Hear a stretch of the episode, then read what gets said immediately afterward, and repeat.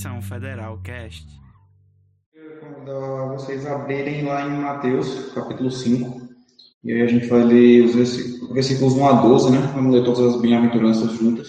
E hoje a gente vai meditar especificamente nas que diz, na que diz a respeito dos versículos 10 a 12. Então, é, bom, não sei como está é, funcionando a dinâmica aqui, eu vou fazer a leitura e aí vocês me acompanham, ok? Eu vou pedir só um favor para vocês que, se tiver algum comentário, alguma, enfim, alguma consideração, pode abrir o microfone e falar, porque eu vou estar no Word, vendo o estudo que eu preparei, então eu não vou estar vendo a tela. Aí vocês podem ficar à vontade para abrir o microfone e falar. Bom, ele diz assim: Vendo Jesus as multidões, subiu ao monte e, como se assentasse, aproximaram-se dos seus discípulos. E ele passou a ensiná-los, dizendo: Bem-aventurados os humildes de espírito, porque deles é o reino dos céus. Bem-aventurados os que choram, porque serão consolados. Bem-aventurados os mansos, porque herdarão a terra. Bem-aventurados os que têm fome e sede de justiça, porque serão fartos. Bem-aventurados os misericordiosos, porque alcançarão misericórdia. Bem-aventurados os limpos de coração, porque verão a Deus. Bem-aventurados os pacificadores, porque serão chamados filhos de Deus. Bem-aventurados os perseguidos por causa da justiça, porque deles é o reino dos céus. Bem-aventurados sois quando por minha causa vos injuriarem e vos perseguirem, e mentindo, disserem todo mal contra vós. Regozijai-vos e exultai, porque é grande vosso galardão nos céus, pois assim perseguiram os profetas que viveram antes de vós. Amém? Vamos fazer uma oração breve antes de começar o estudo. Eu vou fazer a oração e vocês me acompanham. Senhor, obrigado por mais uma tarde, obrigado pelo modo como o Senhor tem cuidado de nós, pelo mesmo diante de tantas dificuldades. Estamos bem, estamos aqui. E melhor ainda, ouvindo a tua palavra, Senhor, e orando a ti, que é uma forma de nós cultuarmos a ti. Nós pedimos de maneira específica por esse momento agora, Deus, que o Senhor possa me iluminar para mostrar aquilo que o Senhor fala na tua palavra, Deus, e trazer luz também aos nossos corações, de todos nós, para que venhamos não somente a entender intelectualmente o texto, mas especialmente fazer com que as palavras desçam ao nosso coração, Deus. É, te peço, Deus, que me conduza. Sabes que eu não sou nada diante de ti, mas o Senhor é que cuida da igreja, o Senhor é que direciona as palavras dos seus servos. Então, que não seja diferente nesse momento. Em nome de Jesus Cristo. Amém. Irmãos, é, todo mundo está conseguindo me ouvir bem? Hum, espero que sim. Bom, se não estiver ouvindo, pode sinalizar aí também. É, bom, quando a gente está meditando nas bem-aventuranças, é, com certeza isso já foi falado aqui na, em outros estudos, mas para que a gente possa entender esse sermão de Jesus, é necessário que a gente se atente ao seu contexto, o contexto no qual ele foi proferido, para que a gente possa dar ênfase àquilo que Jesus queria trazer ênfase, né, e de alguma forma a gente trazer para a nossa realidade atual. Então, se a gente voltar um pouquinho nas páginas, né, a gente vê que no capítulo 4 ele termina evidenciando a grande popularidade que Jesus ele já tinha alcançado com o início do seu ministério. Então, Jesus nem tinha começado direito ainda o seu, seu ministério, ele ainda não tinha pregado em público, ele ainda é, tinha feito alguns milagres pontuais, mas mesmo assim, é, uma multidão já seguia ele. Né? Isso fica bastante evidente no final do capítulo 4. É, e essas multidões elas estavam propensas a crer, porque viam em Jesus o poder de Deus, é, só que elas não conseguiam enxergar nitidamente ainda o que era esse reino de Deus que Jesus vinha trazer é, e o que, é que elas poderiam esperar desse reino. Então, aparentemente, isso vai tomar a, o coração de Jesus de preocupação, porque lá no, no é, lá no, no, capítulo 5, no comecinho, ele vai dizer que Jesus vendo essas multidões é, que estavam seguindo ele, é, ele, ele passa a ensinar-lhes, ou seja, quando ele vê que uma multidão estava lhe seguindo, mesmo que ainda não entendesse muito bem as características do reino, então isso toma espaço no seu coração e lhe motiva para proferir sermão. E aí é nesse contexto que o sermão ele é proferido. É, só que um, tem um detalhe que ajuda bastante a gente entender ah, as nuances do texto.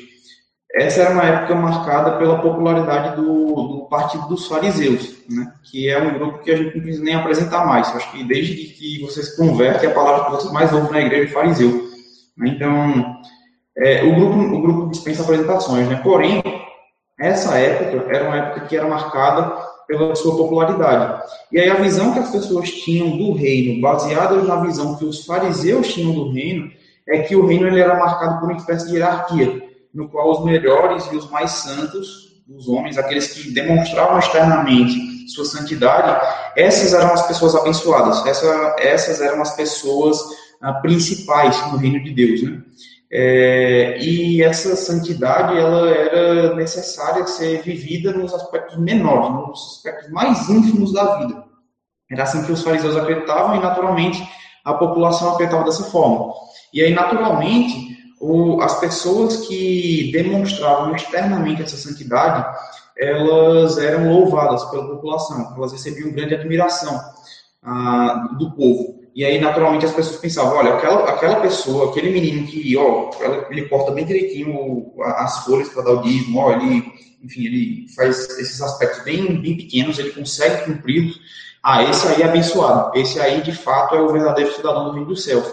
E aí, quando Jesus ele enxerga essa situação, enxerga o povo vindo, o, o povo vindo a ele, então ele tenta subverter esse pensamento na cabeça daquelas pessoas para mostrar que ah, para mostrar que o reino de Deus ele não era marcado pelos aspectos externos, ele era marcado pelos aspectos internos, ou seja, como o indivíduo se, é, como o coração do indivíduo ele era caracterizado e depois que o coração do indivíduo é caracterizado, então Jesus ele passa a mostrar aspectos práticos da, da, da vida desse indivíduo, desse indivíduo. E aí é que a gente chega nas bem-aventuranças e Jesus ele vai proferir uma série de, de, de características, ele vai mostrar uma série de características que, que evidenciam quem é de fato o verdadeiro Filho de Deus, o verdadeiro cidadão dos céus. E ele vai dizer que bem-aventurados são os humildes, bem-aventurados são os que choram, bem-aventurados são os mansos, os que têm fome de justiça, os misericordiosos, os limpos de coração e os pacificadores. Até chegar então à oitava bem-aventurança, que é os perseguidos por causa da justiça. Só que eu queria atentar aqui a, a um ponto interessante. Eu não sei se vocês, já, se vocês pararam para perceber, muito provavelmente sim, que quando Jesus ele traz a característica, ele também traz uma, um galardão, né? ele traz a característica, ele traz a consolação com essa característica. E a primeira delas, que diz respeito à humildade, ele vai falar o seguinte: Bem-aventurados são os humildes de espírito. Por quê? Porque deles é o reino dos céus.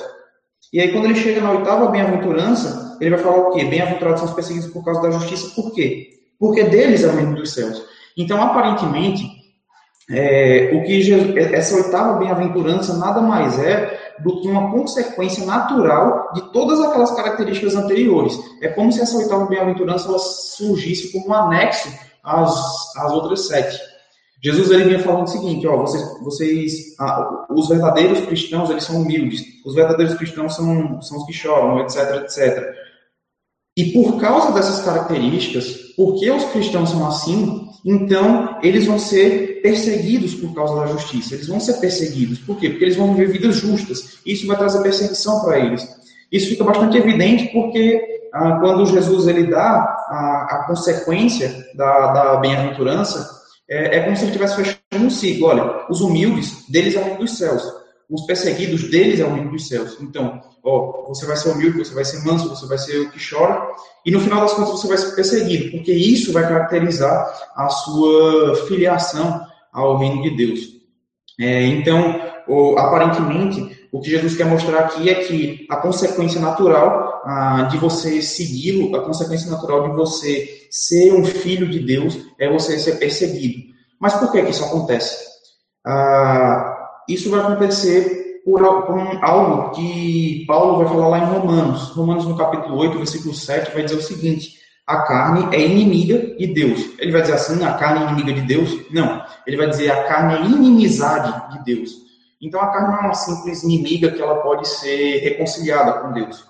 Mas a carne é a própria inimizade contra Deus. E porque a carne é a própria inimizade contra Deus, à medida que nós vamos nos conformando à imagem de Deus, à medida que nós vamos nos tornando humildes, à medida que nós vamos tornando aqueles que choram por causa da nossa humildade, à medida que nós vamos tornando mansos, então naturalmente nós vamos nos conformando à imagem de Deus. E por causa disso o mundo vai nos odiar. Por quê? Porque a carne ela é inimizade contra Deus. Se você aparenta ah, com Deus, se você tem semelhança com Deus, então a, o mundo ele vai despertar e vai falar, olha, ah, esse aí é nosso inimigo. Ele é nosso inimigo. Ele, ele a, a, gente odeia as coisas que essa pessoa faz. Por quê? Porque ele parece com Deus nós odiamos Deus. É, então, por causa dessas coisas, os, os homens eles vão ser, os homens que, que seguem a Cristo, eles vão ser perseguidos. É, e aí ah, é, é, como se Jesus estivesse falando o seguinte: olha, para que vocês sejam considerados cidadãos dos céus, vocês precisam ser humildes. E porque vocês são cidadãos dos céus, vocês serão perseguidos. É, só que aí eu queria trazer um, um, fato interessante que é apontado por Jesus aqui. Quando ele vai falar ah, dessa, quando ele vai preferir essa bem-aventurança, ele vai dizer o seguinte: Bem-aventurados os perseguidos por causa da justiça, porque deles é o reino dos céus. Bem-aventurados sois quando por minha causa vos injuriarem e vos perseguirem e mentindo disserem todo mal contra vós. Então Jesus não vai dizer simplesmente que nós vamos ser perseguidos, mas ele vai mostrar também como nós vamos ser perseguidos. Jesus ele vai estabelecer assim, ó, vocês vão ser perseguidos, mas vocês vão ser perseguidos dessa forma.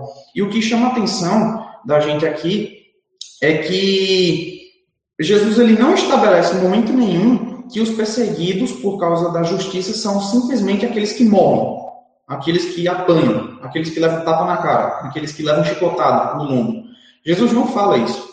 Jesus não está dizendo que só vai ser perseguido aquele cara que está lá no Oriente Médio ah, sofrendo retaliações do Estado Islâmico. Ele não está falando isso. Pelo contrário, quando Jesus está falando ah, o modo como o cristão vai ser perseguido, ele vai dizer exatamente como. Ele vai dizer o seguinte: olha, é, vocês vão ser perseguidos ah, de que forma? Quando vos injuriarem, quando vos perseguirem e quando mentindo disserem todo mal contra vós. Então vamos lá. É, o que é que Jesus está querendo dizer aqui quando ele diz vos injuriarem? A, a injúria, ela nada mais é do que um, uma, é, como é que eu posso dizer, uma ofensa cotidiana. cotidiana. É, se, se, por exemplo, eu sou cliente de Juninho, Juninho ele me vende, ele tem uma padaria, eu compro a Juninho faz tantos anos. E aí, do nada, Juninho ele começa a dizer o seguinte, ó, não vem da Vitor não, que Vitor é veaco. Então ele vai estar me injuriando. Por quê? Porque isso não vai ser verdade. Em todos os anos que eu comprei a Juninho, eu terei pago a ele. Só que por, por nada, por uma mentira, por algo que não é verdadeiro, o Juninho está agora espalhando aí por todo, por todo canto que eu sou veado. E que, eu não, e que ninguém deve vender a mim.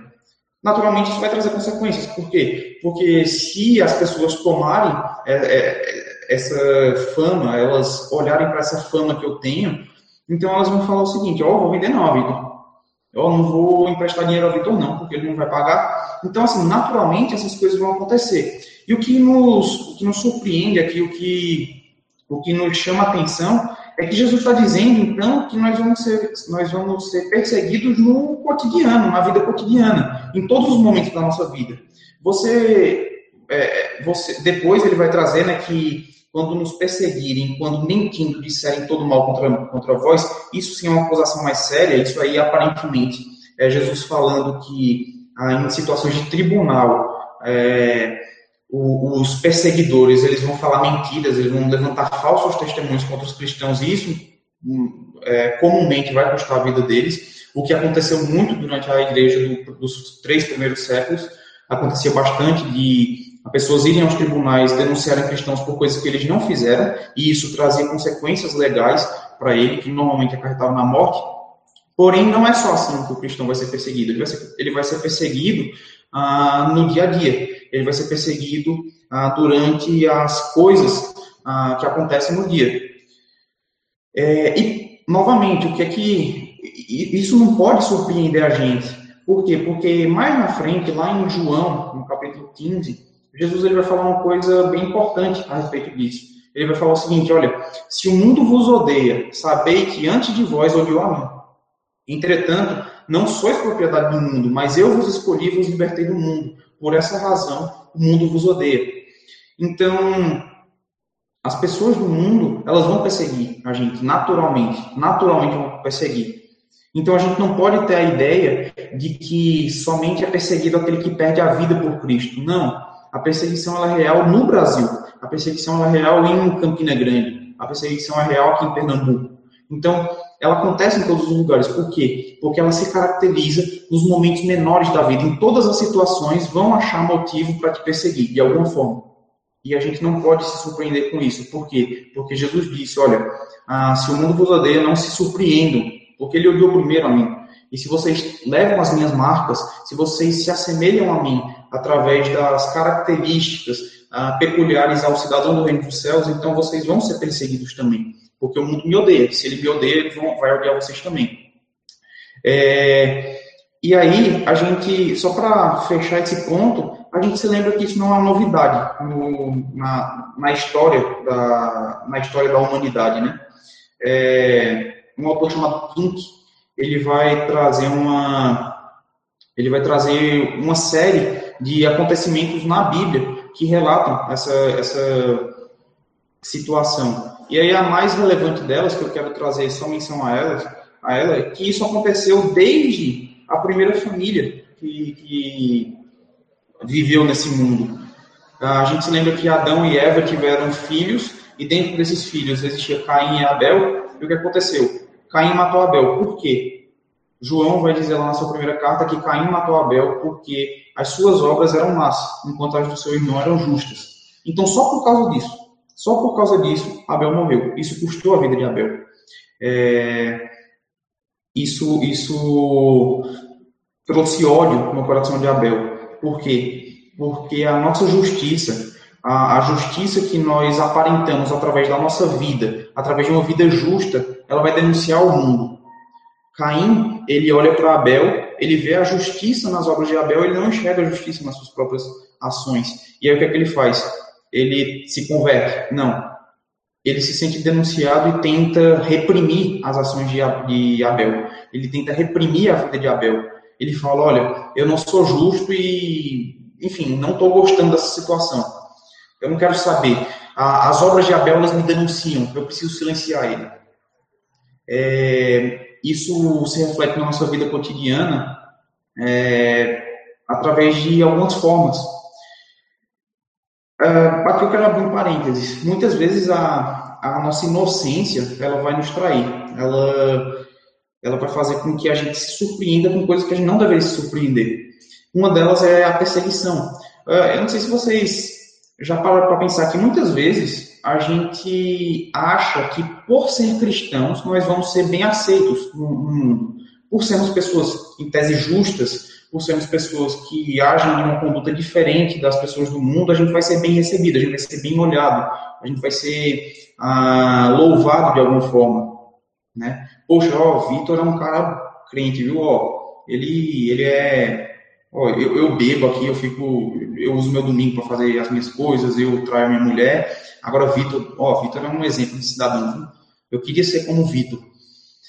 E aí isso é uma coisa que a gente tem que ter um pouco de cuidado, porque porque, de fato, uma, uma justiça que ela fica restrita a nós, ela às vezes até chama a atenção do mundo, às vezes ela até causa admiração no mundo. O problema é que quando nós decidimos viver vidas justas, naturalmente, em algum momento a gente vai indicar a vida injusta do outro. E aí é que está o problema, e aí é que a gente vai ser perseguido. Ah, por exemplo, quando, quando você aí na faculdade, você guarda o domingo. Você é uma pessoa que acredita que o domingo é, é o dia santo de Deus, o dia que Deus estabeleceu para o seu povo descansar na sua obra. E aí você guarda o domingo. Aí os seus colegas falam, pô, bicho, ó, é, Juninho é um cara legal, ele guarda o domingo. Acho interessante isso, acho uma coisa bonita isso. Mas inventa, inventa de fazer um trabalho em equipe com esse pessoal o pessoal tentar se reunir domingo você falar não, eu não vou, eu não vou fazer o trabalho domingo porque domingo é o dia que eu ah, ofereço culto a Deus, ou domingo é o dia que eu ofereço meu descanso santo a Deus. O que é que vai acontecer? Normalmente, seus colegas eles vão falar o seguinte: o Juninho é preguiçoso, o Juninho é incompreensível. Ó, o trabalho para terça-feira, a gente, aí Juninho, domingo ele ele quer descansar. Vê se pode um negócio desse, né? Tá, mas aí a pergunta, certo, e por que você deixou para fazer no domingo o trabalho, né? Eles não vão pensar assim, eles vão pensar que Juninho é um cara incompreensível, Juninho é um cara que, que é, é preguiçoso, ele, ele não pensa no coletivo. Isso aí eu posso dizer várias, vários e vários exemplos, mas normalmente a, as pessoas não vão nos olhar bem por fazermos, por vivermos vidas justas. Pelo contrário, elas vão se sentir denunciadas por causa da sua própria malignidade e elas vão querer nos calar, elas vão querer nos injuriar, encontrar defeitos na nossa vida, em vez de olhar para os defeitos das suas próprias vidas e tentar corrigi-los. Então, esse, nesse primeiro ponto que eu queria trazer é que Jesus estabelece que a perseguição é uma condição natural da vida daquele que, que se assemelha a ele, da, da vida daquele que é bem-aventurado. É uma consequência natural é que ele seja perseguido. Só que um segundo aspecto que eu queria destacar nesse texto é que essa justiça, ela não é uma justiça comum, mas é uma justiça, uma justiça que diz respeito a Cristo. Oh, se você olhar o versículo 12, o versículo 11, perdão, ele vai dizer o seguinte, olha, bem-aventurados sois quando por minha causa vos injuriarem e vos perseguirem e mentindo disserem todo mal contra vós. Então, no primeiro versículo, no versículo 10, ele vai falar que bem-aventurados são os perseguidos por causa da justiça. Beleza. Mas no versículo 11, ele vai ele vai fazer um paralelismo. Isso era muito comum na literatura hebraica, né? Mateus ele foi escrito em, em grego, em hebraico, salvo engano, mas Jesus era um hebreu. E, e na literatura hebraica era bastante comum que você ah, dissesse uma coisa e no versículo seguinte você reiterasse a mesma coisa com uma ideia maior, com uma, uma expansão do raciocínio. Se você ler os Salmos, você vai ver ah, corriqueiramente isso acontecendo. Aqui, aparentemente, é a mesma coisa. Jesus está estabelecendo um paralelismo. Ele vai falar o seguinte: olha, vocês serão bem-aventurados os que sofrem por justiça, porque deles é o reino dos céus. Bem-aventurados são os que sofrem por minha causa. Ou seja, eu sou a justiça. A justiça, ela está vinculada à minha causa. Vocês vão sofrer não por uma justiça, entre aspas, vocês vão sofrer pela minha justiça, pela justiça que é expressa na minha vida, na minha obra. É, então, a, a, a justiça pela qual o cristão sofre é uma justiça que está intrinsecamente ligada a Cristo. Ela não está vinculada, ela não pode, ela não está desvinculada, ela não pode, em hipótese alguma, ser desvinculada da figura de Cristo. É, e aí isso traz à nossa mente que essa justiça pela qual os cristãos vão ser perseguidos nada mais é do que uma aplicação, do que uma promoção do evangelho no mundo. O cristão quer combater as injustiças do mundo através de quê? Através da mensagem do Evangelho. Ah, o, o, cristão é aquele que busca viver o Evangelho na su, no seu caráter prático. É, e por causa disso é, é, perseguido por causa de Jesus. É, a gente vê no livro de Atos ah, um, um, exemplo bastante elucidativo em relação a isso. O que é que acontecia lá nos primeiros capítulos de Atos? a igreja ela, ela fazia milagres. Dentro desses milagres, ela anunciava a Jesus Cristo. E por causa desse anúncio a Jesus Cristo, eles eram perseguidos. Então perceba, a, a igreja ela, ela olhava para os problemas do mundo. Ela olhava para um coxo que, que pedia na porta do templo. Ela olhava ah, para as pessoas que, que traziam seus leitos para ela. Ela olhava para esse tipo de situação. E o que, é que ela fazia? Ela anunciava a Cristo. Ela ah, fazia um milagre, né? Deus concedia um milagre para aquela igreja, mas imediatamente após o milagre, o que é que eles faziam? Eles vinculavam a, a resolução daquele problema à figura de Cristo. O que, é que, o que é que João e Pedro eles dizem, por exemplo, para aquele coxo? Ele fala: Olha, eu não tenho nem prata nem ouro. Você está me pedindo prata e ouro, mas eu não tenho isso. O que eu tenho, porém, eu te dou. Em nome de Jesus Cristo, ah, levanta-te e anda. Então, você vê que aquela igreja, ela procurava resolver em Cristo o problema do mundo. Então, a igreja, ela é caracterizada por uma fome de justiça, e essa fome de justiça, ela é tentada, ela é resolvida, o cristão ele tenta resolver através da pregação do evangelho, através da vivência do evangelho. O evangelho nos seus aspectos práticos. O evangelho que olha para o pobre, o evangelho que olha para o necessitado, o evangelho que, que olha para as injustiças do mundo e tenta trazer em Cristo a solução futura. ah, presente e futura para essas coisas. Então, por causa de Cristo, nós seríamos perseguidos. E a igreja de Atos ela é um grande exemplo disso. Né?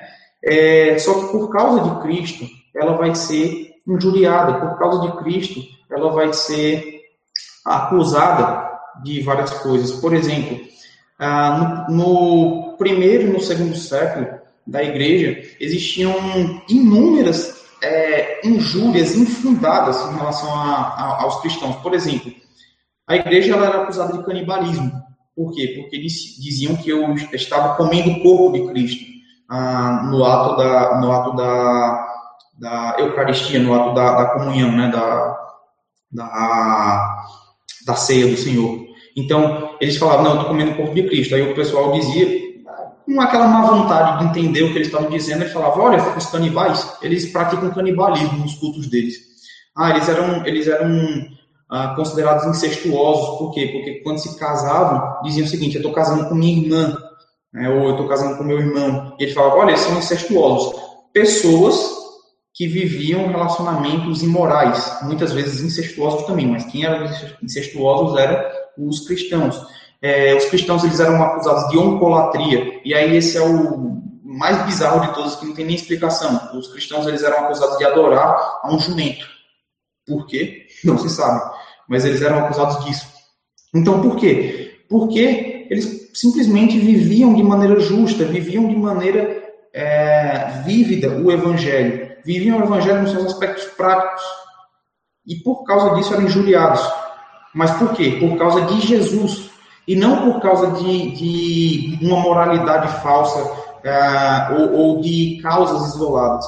E aí um grande, um grande exemplo negativo que eu tenho hoje, nos dias de hoje, é que as pessoas, a igreja muitas vezes, ela se queixa de ser perseguida porque ela é uma igreja chata, é uma igreja cri-cri, uma igreja arrogante, uma igreja insuportável. Por exemplo, você já parou para pensar que muitas das perseguições que a gente sofre, em tese, pelo pessoal que, enfim, adepto a outras ideologias políticas, adeptos à, à cultura LGBT, à cultura, enfim, ao aborto, a essas coisas, eles criticam a igreja e muitas vezes eles têm eu não vou dizer que eles têm razão, porque é difícil a gente dizer isso. Eles têm a sua culpa no cartório. Mas eles têm uma certa verdade nos seus argumentos. Por exemplo, a igreja, quando ele vai falar, na maioria dos casos, quando ela vai falar sobre homossexualismo, ela não vai falar do homossexualismo como um pecado, assim como outros pecados que nós sofremos. Por exemplo, o camarada é homossexual, ele está em pecado, sim. Mas os meus desejos adúlteros, eles são igualmente reprováveis diante de Deus. E qual a solução para ambos? Cristo. Mas o que é que a igreja prega? Deixa de ser gay? Entendeu? A igreja, às vezes, ela pega causas, ela pega moralidade, ela pega, ela pega a, o, o, a lei por si só e ela é perseguida por tentar aplicar a pulso essa lei, aplicar a força essa lei, sem apresentar Cristo. E nesse motivo, e nessas razões, a gente não pode dizer que a gente está sendo perseguido por causa da justiça, por causa de Jesus Cristo, porque a gente não está. Pelo contrário, a gente está trazendo muitas vezes vergonha e dificuldade para a missão que Jesus, Jesus deixou na Terra. A gente não está sofrendo por causa de Cristo, nesses exemplos. A gente está sofrendo por causa do Cristo quando, anunciando a verdade do Evangelho, aí sim, aí as pessoas nos perseguem, porque elas não podem suportar os seus, a, a acusação a santa que Deus faz. Porém, quando nós pegamos pautas, quando pegamos moralidade, quando pegamos lei e tentamos e tentamos enfiar essa lei a todo custo nas pessoas, nós não estamos perseguidos por causa da justiça, nós não estamos sendo perseguidos por causa de Cristo. E, na verdade, nós estamos nos assemelhando a quem? Aos fariseus que faziam isso. Tentavam empurrar uma lei que eles mesmos criaram ah, debaixo da goela do, do, da, daquelas multidões. E Jesus Cristo, ele reprova os fariseus. Ah, mas os fariseus, eles eram pessoas ah, com comportamentos louváveis. Mas o coração deles, que é a respeito daquilo que Cristo fala nessas bem-aventuranças, o coração deles estavam imersos em pecados, em ciúmes, inveja é, e, e todo tipo de coisa má. Por isso que Jesus ele vincula a justiça pela qual o cristão deve ser perseguido à figura dele, dele. Porque o cristão ele não vive moralidade, o cristão ele não prega moralidade, o cristão não vive pautas sociais. O cristão vive o evangelho, o cristão é marcado pelo evangelho de Cristo. Por causa disso ele é perseguido. Por causa de Cristo ele é perseguido e não por causa de aspectos debulhados e, e desvinculados quase que totalmente do Senhor Jesus e do evangelho da graça do Senhor Jesus. É, por outro lado, a gente também não pode dizer, só para fechar esse ponto, a gente também não pode dizer que nós estamos sendo perseguidos quando a gente, no, no na desculpa, olha, eu estava lendo a Bíblia, eu estava orando e acabei chegando atrasado no meu trabalho. E aí meu chefe não gostou, estou sendo perseguido por causa da justiça. Não, não. Você está sendo irresponsável. Ah, mas eu estou orando lendo. Mas você tem um compromisso no qual você glorifica o Senhor Jesus nele. E nesse compromisso você disse, olha, não vou chegar atrasado. Meu horário de trabalho é de duas às cinco. Eu vou cumprir o meu horário de trabalho de duas às cinco. E eu oro antes ou depois desse período. Ou então, quando os seus colegas, os seus colegas da faculdade, eles reclamam que você não está ajudando eles nos trabalhos que vocês têm que fazer, porque você está extremamente sobrecarregado com as coisas da igreja. Mas por que você aceitou tanta coisa se você sabia que você tinha compromissos com seus colegas de, de, de, de equipe? Então você não pode dizer que você está sendo perseguido por causa da justiça nesses casos. Você está sendo perseguido por causa da sua irresponsabilidade, não por causa de Cristo. E isso precisa ficar bastante evidente nas nossas mentes. A gente, isso precisa ficar bastante vinculado ao nosso coração. É aquilo que Pedro vai dizer na sua primeira carta, no capítulo 4. Ele vai dizer o seguinte: olha, vocês não sofram por serem praticantes do mal. Ele vai falar assim: não sofram por serem homicidas, ladrões, praticantes do mal. Não sofram por causa dessas coisas. Vocês não podem dizer que estão sendo perseguidos por causa dessas coisas. Mas, se você está sendo perseguido por causa da justiça de Deus, então sim você pode se regozijar. Você pode falar: Eu sou bem-aventurado. Deus está me dando a, a, a oportunidade de sofrer pelo nome dele. Aí sim. Então, espero que tenha ficado bastante clara essa ideia de que a justiça pela qual o cristão sofre ela tem que estar vinculada ao Senhor Jesus. E nada fora dele. Nada fora dele. É, amém? E aí, para fechar a, a, reflexão de hoje, também tem um terceiro ponto que ela é aborda, ele é abordado nesse, nessa bem-aventurança que Jesus traz, que é justamente o galardão pelo qual os cristãos eles, eles, vão, eles esperam. Ah, Jesus ele promete que o galardão dos perseguidos ele é muito melhor e muito superior a uma vida tranquila, a uma vida de louvores nessa terra. Onde é que ele vai dizer isso? Ele vai dizer isso no versículo 12, quando ele diz: Regozijai-vos e exultai, porque é grande o vosso galardão nos céus, pois assim perseguirão os profetas que viveram antes de vós. E aqui, ah, Jesus, ele, ele talvez, aqui não, no caso mais na frente, talvez Jesus faça referência a esse texto, ah, quando ele vai dizer a respeito dos fariseus o seguinte: olha, ah, vocês veem os fariseus eles orando em pé nos bancos da praça, eles, enfim, sendo louvados, recebendo elogios. Em verdade, eu digo que eles já receberam o galardão deles. O galardão deles é esse. É esse. Eles não podem depois, ah, se é que alguém pode fazer isso, mas os fariseus, menos ainda, eles podem chegar diante de Deus e exigir um, um, galardão e exigir que Deus ele conceda a vida eterna para eles. Por quê? Porque eles gastaram seus esforços na terra buscando o louvor dos, dos homens, buscando os aplausos dos homens, buscando cumprir uma moralidade que fizesse com que eles fossem bem aceitos entre o povo, que fizessem com que o pessoal falasse: olha, Vitor, ele é o cara, viu? Vitor é o candidato ao reino de Deus, ao reino de Deus viu? Então, o, o prêmio deles foi esse foi esse. Só que Jesus ele promete uma coisa muito e muito melhor do que o louvor dos homens, do que a, os aplausos dos homens, que é o quê?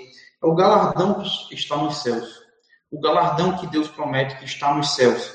É, é costume da gente, muitas vezes, infelizmente, nós queremos ser respeitados e até mesmo louvados por esse evangelho que a gente segue. Por exemplo, quando você está argumentando com um ímpio a respeito da, da, do, da razão da nossa fé, É claro que você não pode tratar a nossa fé como se fosse algo somente de fé. A nossa fé tem razão. Porém, a gente costuma esperar que desses debates, as pessoas, os ímpios que nós estamos debatendo, eles falem: Poxa, tu falou um ponto que é verdade, viu? Ó, oh, tu falou agora, caramba, os teus argumentos são muito bons. A gente espera mais ou menos isso, por causa da nossa infantilidade e muitas vezes por causa do nosso desejo de sermos aplaudidos pelos homens. A gente espera que, que as pessoas louvem o nosso conhecimento. Quando a gente, quando a gente, por exemplo, vai dar um estudo, a gente quer pregar e a gente quer usar palavras bonitas, muito mais do que fazer com que o povo entenda o que Deus falou. Então, muitas vezes a gente busca esses aplausos, a gente busca essa, essa, esse respeito por parte das outras pessoas. Mas Jesus falou o que? Olha, isso não vai acontecer com vocês vocês vão ser perseguidos por causa da minha justiça. Ah, mas eu argumentei bem direitinho, eu mostrei uma linha de raciocínio bem, bem, bem detalhada. Mas não importa.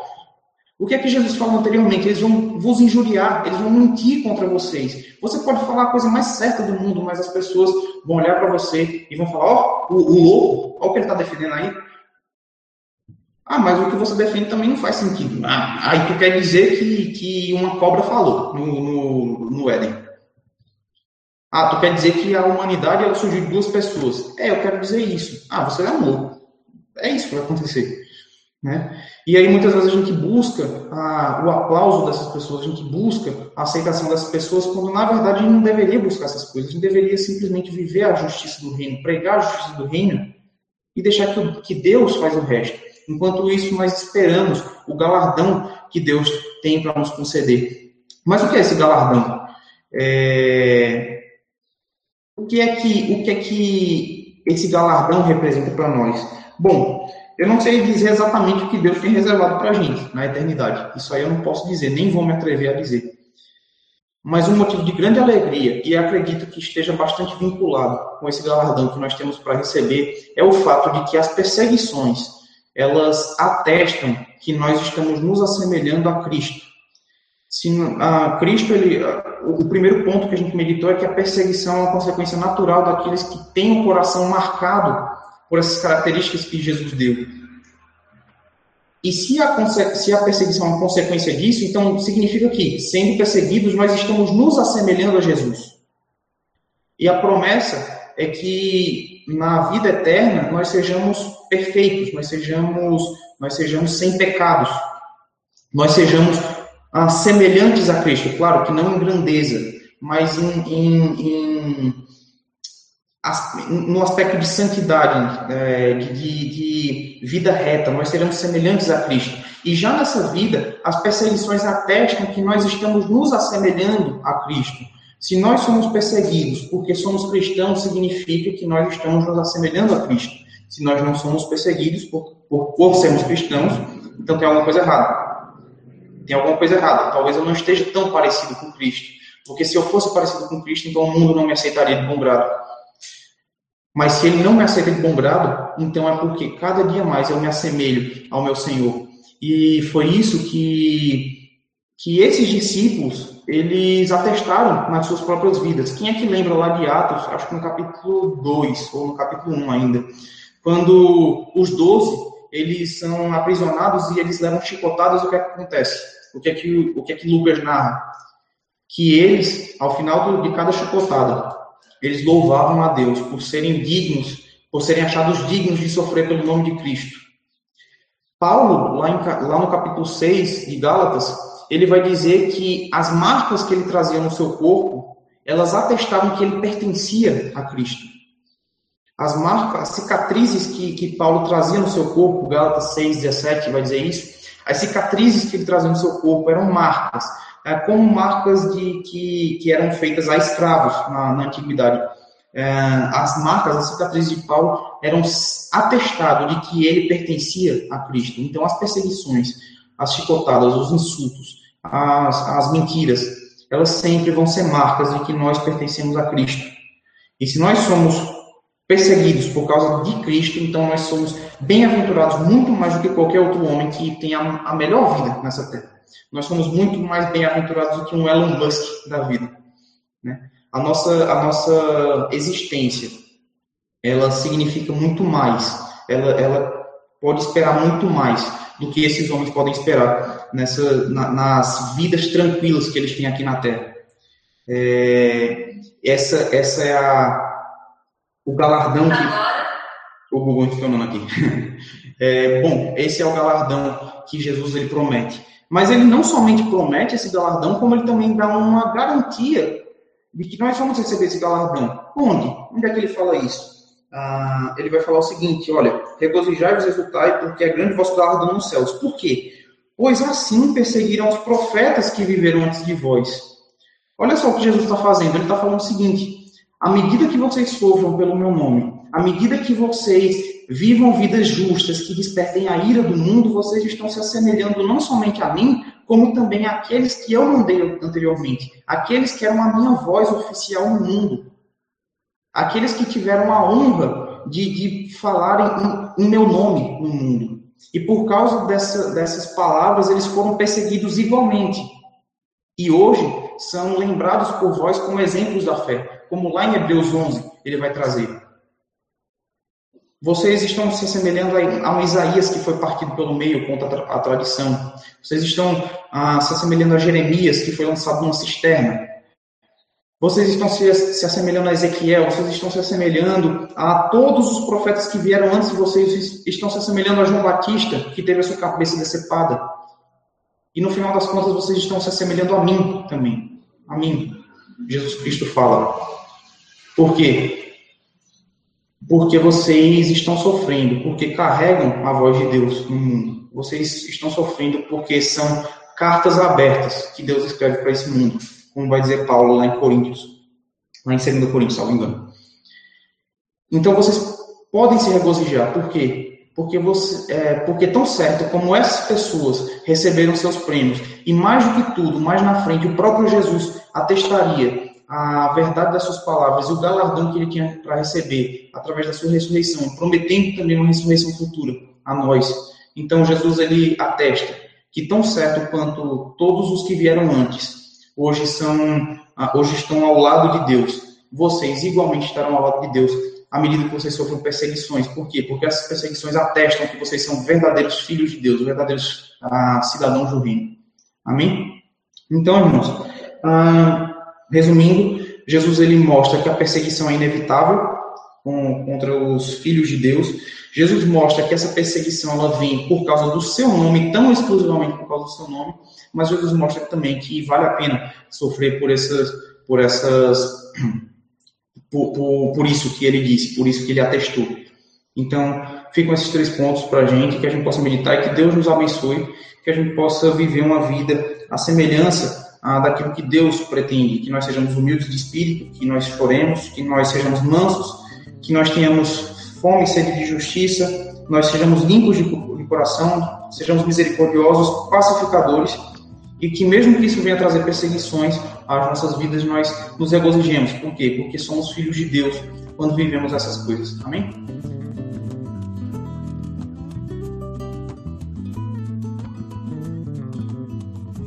Cada membro missionário. Cada vida, uma missão.